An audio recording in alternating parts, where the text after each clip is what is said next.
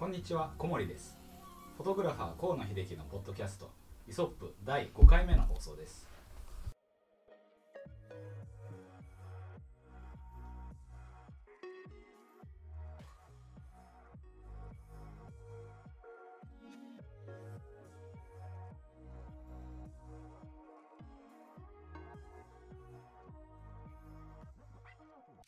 はい、それでは今日もよろしくお願いします。はい、よろしくお願いします。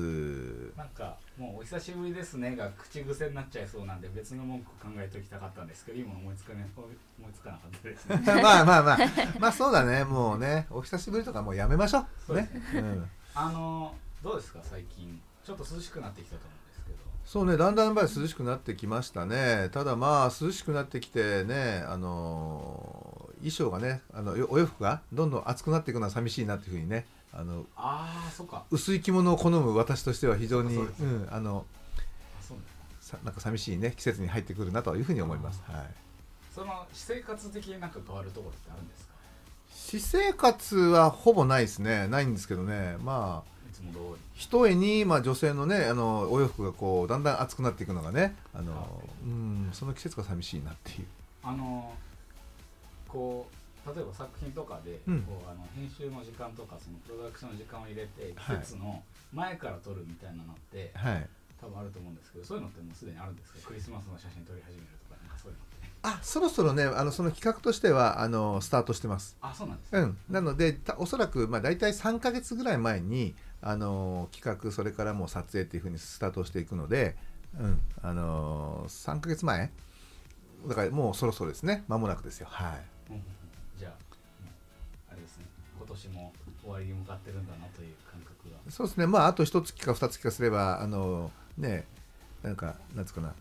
良いお年をみたいなね、そんなような会話になっちゃったりとかすることもありますよねタレントによっては。そうです、うん、しばらく会わなくなって、そう、はい。いや僕もそろそろ大学が始まりそうで、授業どうしようかなとかいろいろあってサボっちゃうんでしょまたオンラインなんでね。あ、なるほどそっか、うん。松下さんはどうですか。私も特にあまり変わることはなく、ただ涼しくなったなという、朝と夜の行き帰りがちょっと肌寒くなってきたのでバイクが寒いっていう感じですよね。あ、バイク乗ってるんですか。原付で、はい。なのでそれが寒くなってますね。それぐらいしかあまり変わったことはないです、はい。吉井さんなんか変わったことあります。あ、名前言っちゃった。あ、言っちゃった。いや、相変わらず私は在宅で勤務してますんで、特に大きな変わりはないですね。ではさて、早速今日のテーマに行きたいと思うんですけど、はい、写真ですね。また写真なんですけど、っていうか基本的に写真だと思うんですけど、まあね、写真ネタがどうしてもね、我々フォトグラファーが集まると多くなると思いますけども。そうですね。以前、一眼で撮る写真だったりスマホで撮る写真の差っていうところを話したと思うんですけど、はい、さらに今回そのスマホの中でも、普通の写真アプリで撮るのではなく、今たくさん編集加工アプリがありますねっていうところだったので、そういうのを写真を本格的にやってる人からの視点から見てどうなのかっていうところをちょっと今日話していきたいかなと思います。はい。そもそもなんですけど、僕 Snapchat とか割と使うんですけど、他のその Snow とかなんかいろいろ今横行してるじゃないですか。横行っていうとあれだけど、どういうものが今あるんですかね。今あるのはSnow もあるし、 Ulike っていうカメラアプリだったり、ソーダだったりとか、もうナチュラルに盛れるというか、もうそのカメラアプリで撮れば普段の自分より可愛く写るっていうアプリが結構広まってるなっていうふうに思います。なんか河野さんも下調べしてくれたんですよね。いや、そうなの。僕の知り合いのねモデルの子とか、被写体として頑張ってらっしゃる方なんかにこのねネタについて夕べってか夜中にねLINE でね問い合わせてみたら、みんなね持ってるねソフトがほぼ一緒。あ、そうなんですね、うん、だからね、いや、みんなこうやってね自分を磨き上げてねSNS とかにアップしてんだなっていうのをすごい感じるんですよ。まあでなんていうか、まあ、我々ねフォトグラファーの立場からするとそんなに加工しちゃっていいのっていうね、まあ、そこが、まあ、問題提起というか、まあ、疑問としてあるんですけどね、まあまあ、そういったところ皆さんの、ね、感覚なんかを今日は逆にね僕が喋るというよりは皆さんの意見をね聞きたいなというふうに思ってます。はい、普段あんまり縁がない世界なので基本的にその加工アプリっていうのは、撮る段階で加工されてるものなんですか、それとも撮った後にいじるっていう形？基本的にはもうマストでちょっと加工してもらえて、で撮った後にもいじれるって感じです。じゃあもう両方、フィルターとして画像認識をした状態で撮って、はい、でそれをさらにまたそうですね、その撮る段階のところでも自分でどのぐらい顔を小さくするか目を大きくするかメイク少し唇の色を変えるとかも最初の段階で加工できて、でそれでいいなと思ったらそれをプリセットみたいな感じにできるんですね。いつでもその顔で撮れる。そうです、恐ろしい設定だねそれでも撮って、それでももうちょっとここが気になるなっていうのを加工アプリでもうちょっといじるみたいなのができる感じです。なるほど、あ、そういうことだったな。なんか後からそのなんかフォトショーみたいにこう切り張りしていくっていうよりはもう最初っ端からもうやってもらえちゃうっていう。はい、やってもらいます。じゃあもうまさにもうスナップチャットフィルターがそのまま美容系にそうですね、もうすっぴんで撮っても漏れるっていう。へ、はい、怖い世界だね。すごいですね僕が使うフィルターっていうと、まあ、さっき言ったみたいに卵になると か顔にキュウリが出てくるとかそういうやつしかなくて、それでもなんかその多分、基本の顔のレイヤーはなんかちょっと霞がかかってそのシミとかなんかあざとかそういうのが見えにくくなっている状態ではあったんですけど、はい、まあ、これでもだいぶ変わるなと思ってたんで、それをもう本気で加工にかかったら誰が誰か分かんなくなりそうですよね。そうね、だから SNS で僕らもまあ、フリーでやってらっしゃるモデルの方をねまあ、探すというかそういうことがあるんですけれども、まあ、そんな時にねたまになんですが写真をまあこう拝見してお願いした方と実際に来た方の顔がね全然違うってことがあっていやこれはちょっとちょっとなんか盛りすぎというか下げられてる感じがして、うん、そうだから、まあ、ちょっと我々の感覚には今までにない刺激がねここちょっとしばらく何回かあったんでね、うん、まあねそれってどうなのよという、まあ、気持ちもちょっとねあるはあるんですけどね、はい、というふうに僕らは多分割と批判的に見てしまう傾向にあったんですけど逆にというかそのなんていうんですかね、こう使いたくなるなっていうその肖像っていうのはどこにあるんですかね。それは多分なんですけど今みんなの若い子たちの美意識がみんな上がってると思うんです。男女ともにですけど男の子がメイク始めたりとか、ね、女の子もまあ、ちょっとしたプチ整形っていうか、うん、とかが結構普通になってきている。そんなに違和感なくみんなやってたりとかするので、うん、でそうした時に普段の自分とカメラアプリで撮った時の自分全然違うじゃないですか。で、まあ、全然違うんですけどそれをずっと見てるとこっちもそんなに大差ないというかこっちの自分になりたい。こっちというのはどっちになるんですか。あ、そうでしたカメラアプリで映った自分が本当の自分になっていってる錯覚じゃないですけどだったりみんなに見てもらう自分はよくありたいみたいな感じでインスタだったりツイッターだったり上げる写真って漏れてない写真って載せないですよね。漏れてる写真を載せたい、みんなに可愛いって言ってもらいたいっていうところからいかにこう自分が可愛く映るかだったりっていうのが一般の子からもう普通にもうそれが根付いていると思うんですよね。なるほど、なるほどね。自分に対する理想を高く持つっていうこう地盤が上がったっていう感じなんですかね。そうだと思います。美意識と承認欲求がどんどん上がっていってるじゃないかなと。あれってなんて言うんでしたっけ、ブースで撮るやつ、プリクラですよね、はいはい、あれとなんかその加工された写真って少し似てるような感じなんですけど、そのプリクラをやりに行くそのなんていうの気持ちとは違う感じなんですか、それとも似てるのか。そうですね、プリクラってもう本当に加工されてると思うんです。もうがっつり目が大きくって足がすっごい長くってとかって、もうそれってみんなの認識の中でものすごい加工されるものっていうものだと思うんですけど、一種のエンターテインメントだね。でもカメラアプリで撮る自分ってちょっとだけ盛るぐらい、すごい大きく盛るのって今みんなやらないと思うんです。すごい大きくみんな盛ってるよ。あ、すごくいや、そこ自分的にはそこまでです。麻痺してんじゃない。そうです、麻痺してるんだと思います。うん、もっとこうした方がいい、もっとこうした方がいいみたいな感じで結果今のカメラアプリで撮っているのが横行するというか。なるほどね。もうネット上で知り合ったらなかなかリアルで会いにくいってのありますよね。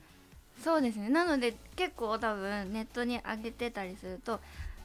画面の中が本当の私ですとか書いてたり、実物とは違いますとか、書いてくれてる子も結構いると思うんです、うん、それは分かってはいる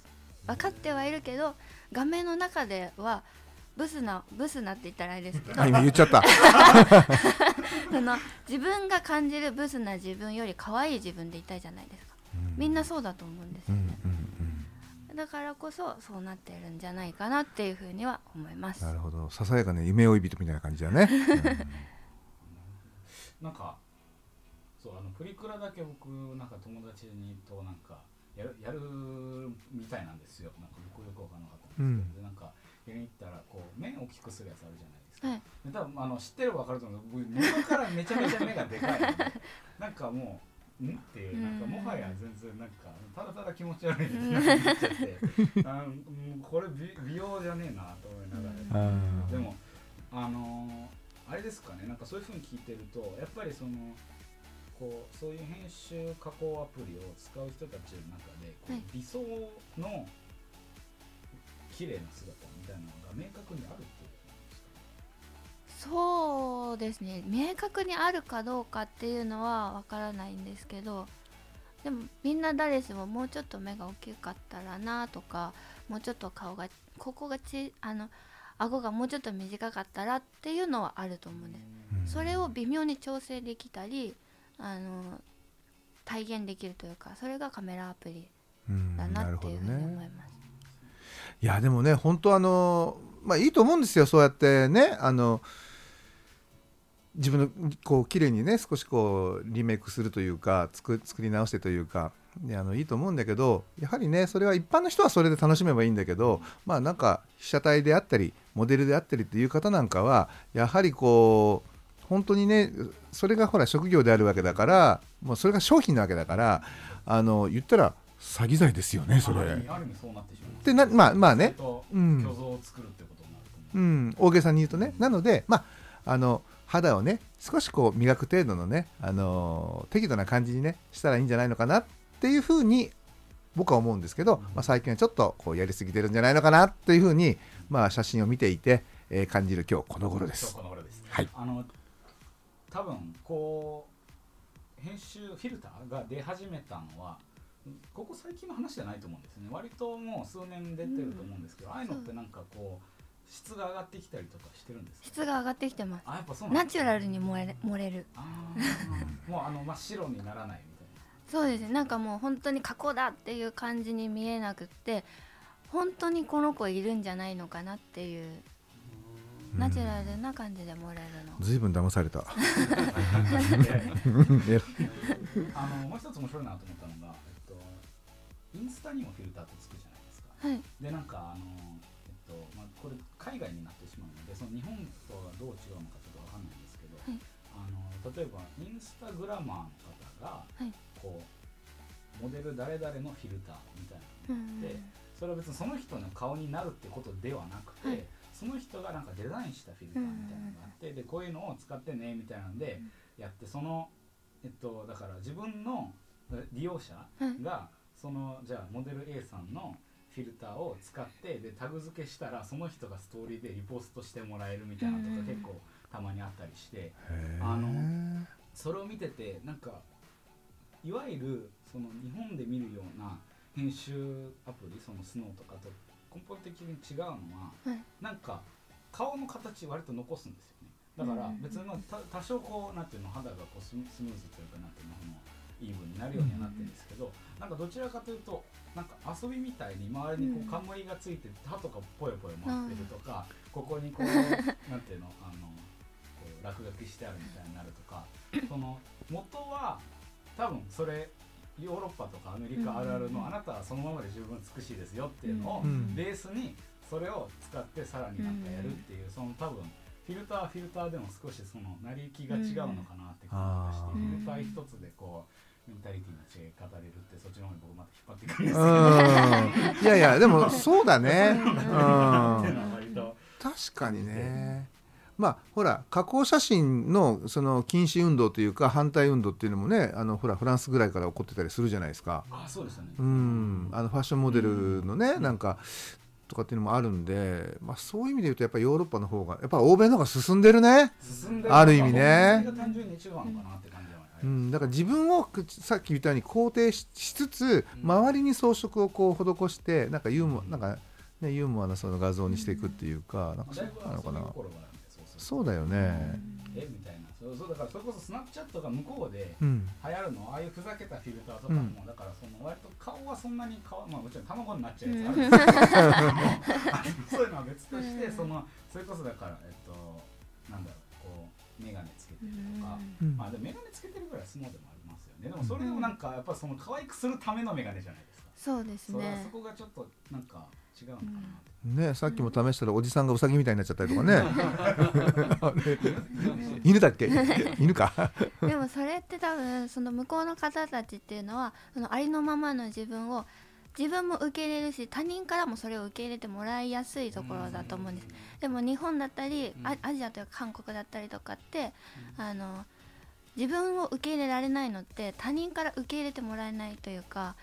すぐもうブスって言ったりなんか目ちっちゃいねとかそういう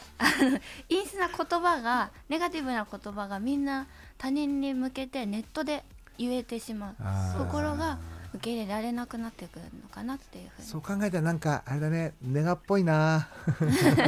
やだでもインスタグラマーの人の日本のインスタグラマーの方のコメントとあとその海外でまあ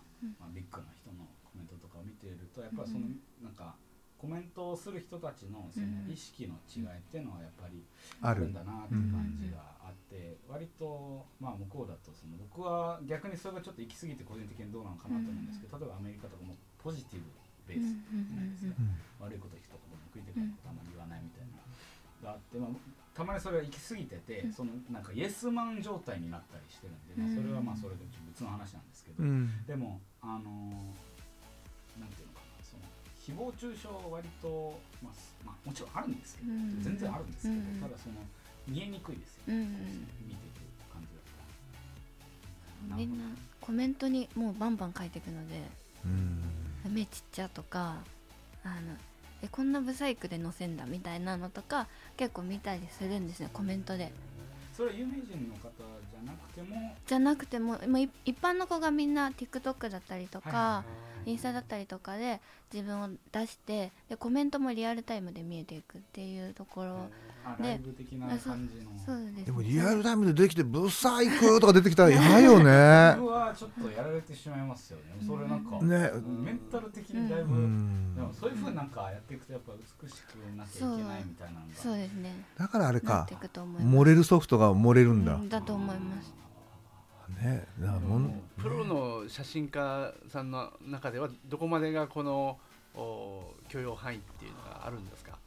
まあそうですねやっぱり顔の輪郭要は目鼻口顎まあ、だからアウトラインとなる部分は基本触らないっていうのがね僕らの常識であって、だから直すとすれば、まあ、ちょっとねこうご年配の方だとシミとかシワとかを薄めるとか、まあ、その程度で基本はやっぱ肌をね肌にこうあるトラブルっていうかシミとかねそういったものをまあ薄めたり消したりっていうところですよね。芸能の人とか含めて見ててもあれですかね、僕の認識は合ってる方なんですけど、このプロのフォトグラファーの方がやる編集っていうのはその被写体となっている人のその自然の状態に一番近いところに持っていく、そのポイントゼロというかなんかその本来以上にはしないっていう感じ。そう、うん、それ以上にしちゃうとやっぱりどっか誤差が出てくるでしょ、うん、この写真ではこうだったのに実物ああじゃんっていうね。そうだから基本的にはその方の、まあ、一番美しいであろう原型に寄せていくというか、うん、そんな感じですよね。そうSK-II とかはいはい、なんか化粧品ね、化粧品コーナーをこの前僕なんかマスク買いに行ったんですけど、はい、見てたらなんかあれってもう日本だと有名な人しかモデルとして出られない構成になってるんですか、ね、基本はやっぱりなんだろう、まずは目を引きたいっていうのがあるから、広告扱いの場合は、まあ、有名なとか著名なね女優さんであったり、その何歳ぐらいの方をターゲットにしてるかっていう、そのターゲット層に近い年齢の女優さんとかタレントを起用してるっていうのが多分一般的じゃないかなって思うんですよ。そうなんです、ね、僕はあまりその芸能事情そんな詳しくない人間なのに、あこの人知ってる、あこの人知ってる、この人知ってるみたいなのをやりながらツールを通ってたんで、ほとんど知ってるでしょう、化粧品出てる人って。いや、まあ、そういうふうにシンボリックな人を起用することで目を向けて、でその方が美しいのはこの成果もよっていう、そこでねなんか夢をこう、なんですかな、見せるというか。そういうなんか美容系の商品の写真を撮るときって、なんか普通の写真と全然違う見え方してるじゃないですか、あれってやっぱり相当いじるとか相当なんかですか、修正はすごい入ってると思います。撮影でも影の出来方とか、僕はもうちょっと若い方の年齢層のターゲットにしたキャンメイクさんっていうね化粧品ブランドがあるんですけど、それの以前ビジュアルをね担当したことがあるんですけど、まあ、その時なんかもやっぱりこう光のね当たり方がやっぱり輝かしい感じにしなきゃいけないとか、その化粧品の持ってる質感、それを出せるような撮影を、まあ素材としてやって、その後の修正ってやっぱりすごいですよ。本当に綺麗に直してる。だからあれはやっぱレタッチなくしては、まあ成立しないんじゃないかなっていうふうに、それはねそのキャンメイクさんだけじゃなくて、もちろんどの化粧品のねビジュアルを見ても本当にこう美しくというか綺麗に決めを整えるというかね、されてるので、だからどのビジュアルもやってると思います。それはいじるってことはもう前提としてやってる世界っていう、そうですね、まあ、もうちょっとその深掘りした話になってくると思うんですけど、そのこうやっぱり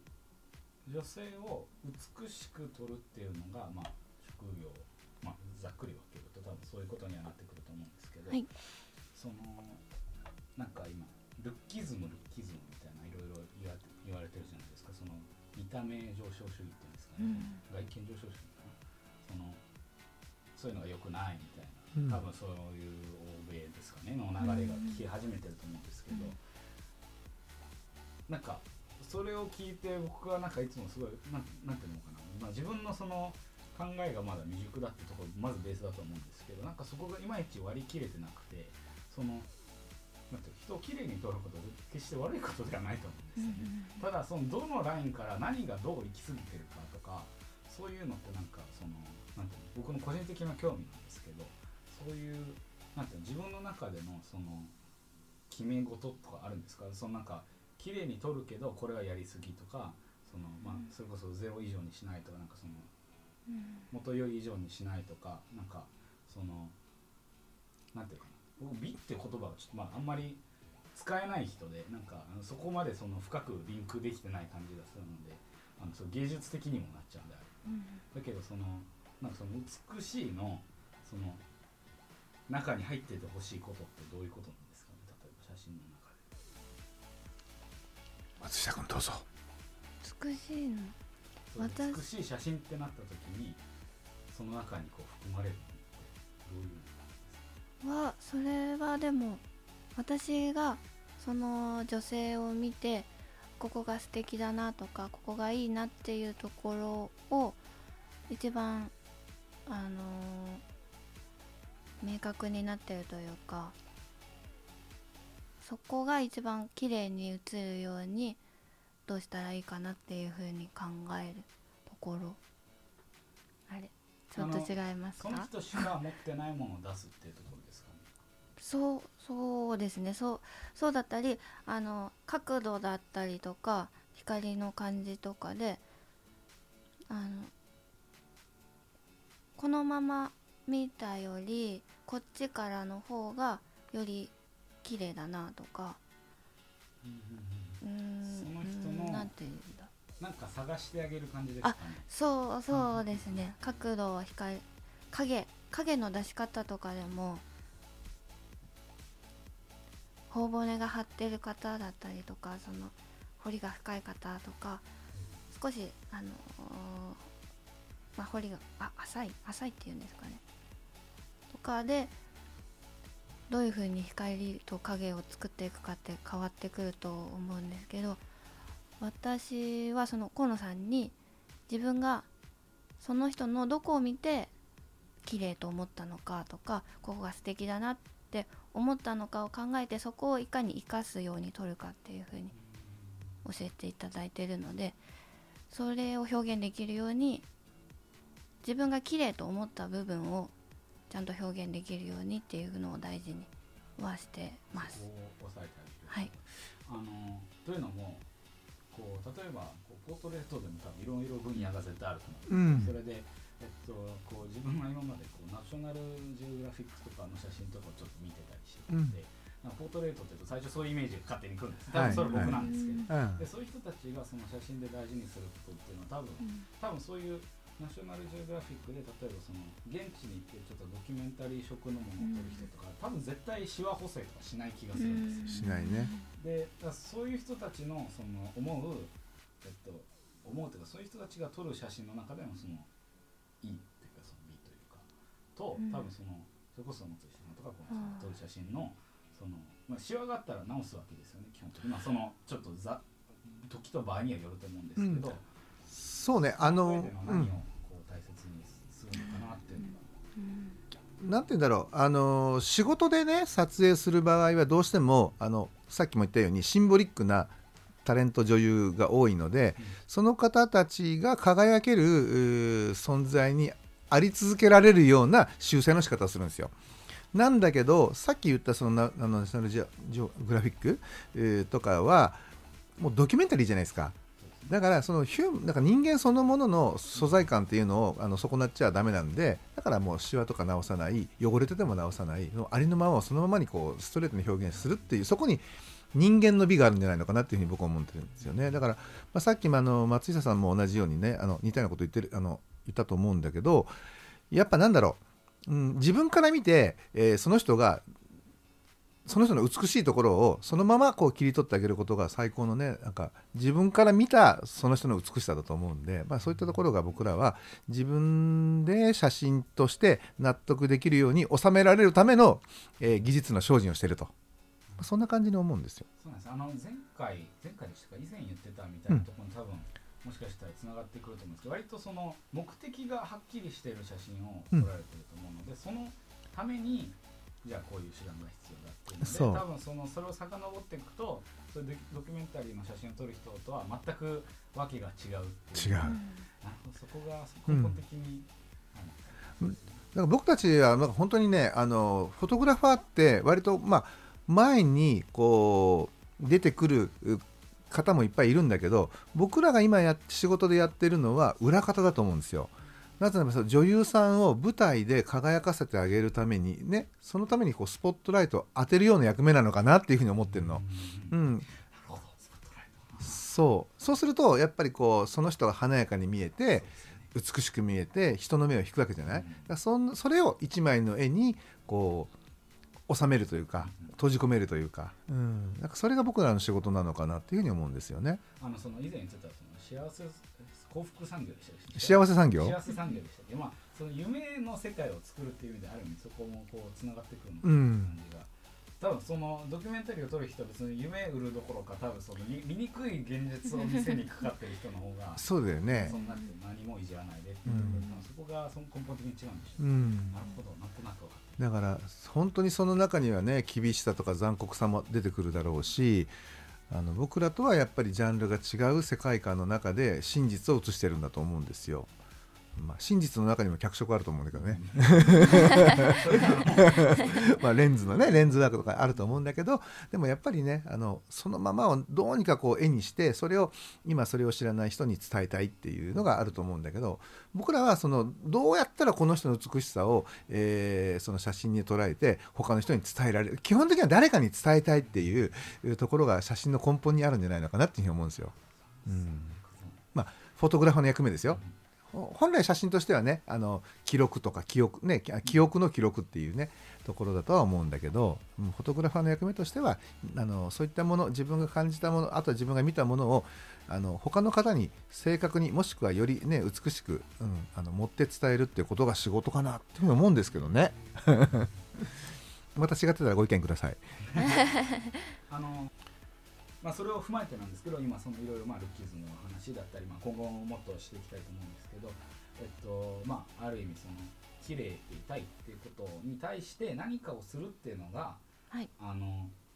悪いとなんていうの、よくあれじゃないですか、こう中学生の頃格好つけるのが一番格好悪いとかいうのがあって、なんかそのフィルターを使うっていうのが、それこそプリクラみたいなその茶化しの方に行ってたと思うんですけど、一時期それが結構本格的にじゃあその